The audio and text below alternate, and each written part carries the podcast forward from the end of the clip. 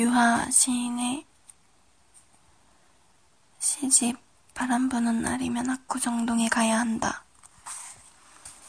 의 시 한 편, 그 시집의 시 한 편, 체제에 관하여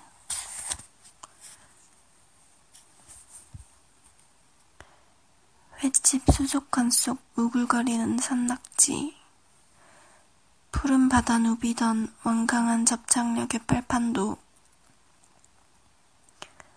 유리벽의 두루뭉실함에 부딪혀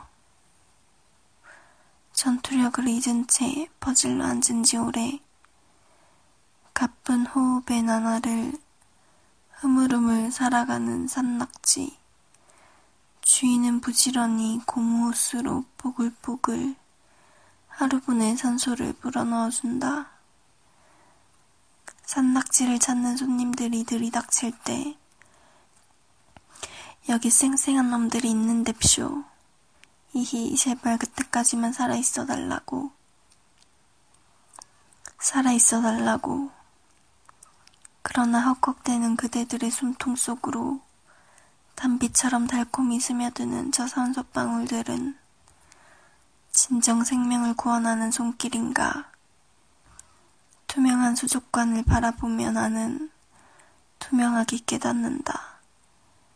산소라고 다 산소는 아니구나. 저 수족관이라는 틀의 공간 속에서는 생명의 산소도 아우슈비츠의 독가스보다